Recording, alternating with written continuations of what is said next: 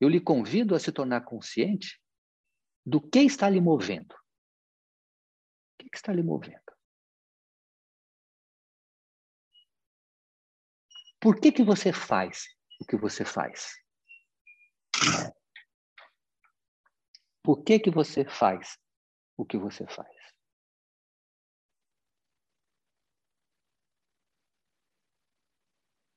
Você faz só pelo dinheiro?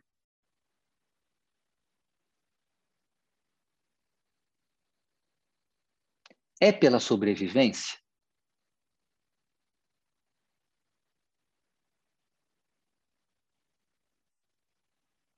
É por poder?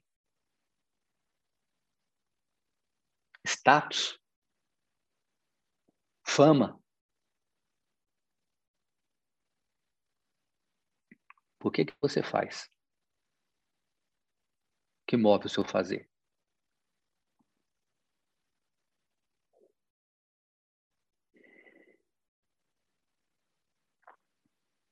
Observe o seu entorno. Não para julgar, mas para aprender com ele. Não para julgar, mas para aprender com ele. O que move as pessoas?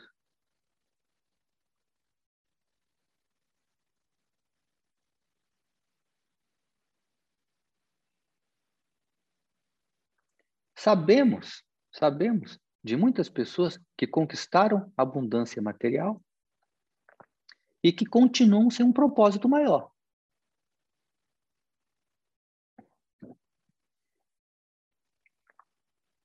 Continuam secas.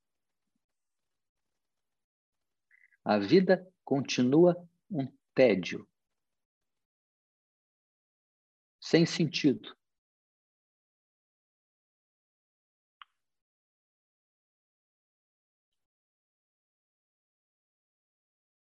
Óbvio que a liberdade financeira é importante e até vital. Já coloquei que é a base do Dharma. Mas é um aspecto do jogo.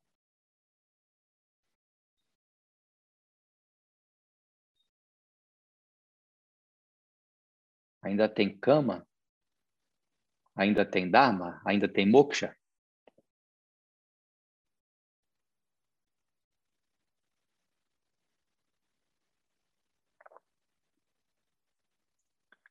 A consciência do propósito interno é insubstituível. Não tem dinheiro no mundo que preencha o vazio de você não está fazendo o que veio para fazer. Não tem. Por isso é tão importante que tenhamos claro o significado de prosperidade.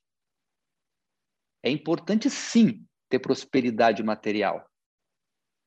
E pode ter em abundância, se assim o karma permitir. Não há absolutamente nada de errado com isso. Nada. Nada.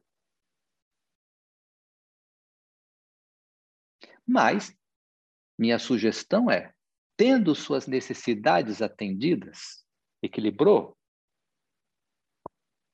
equilibrou sua ânsia, seu desejo por essa experiência de acumular, de ter, e entrou nesse fluxo de abundância, tem suas necessidades atendidas, encontrou essa confiança, né? Mude o foco. Mude o foco. Mude o foco. Foque agora em identificar o propósito interior.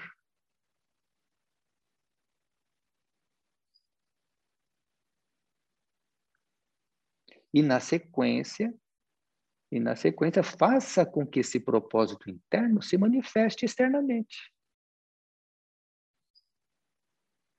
Né?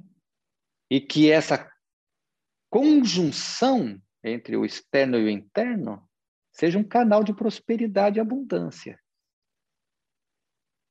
Mas coloque Deus em primeiro lugar, sem negligenciar a matéria.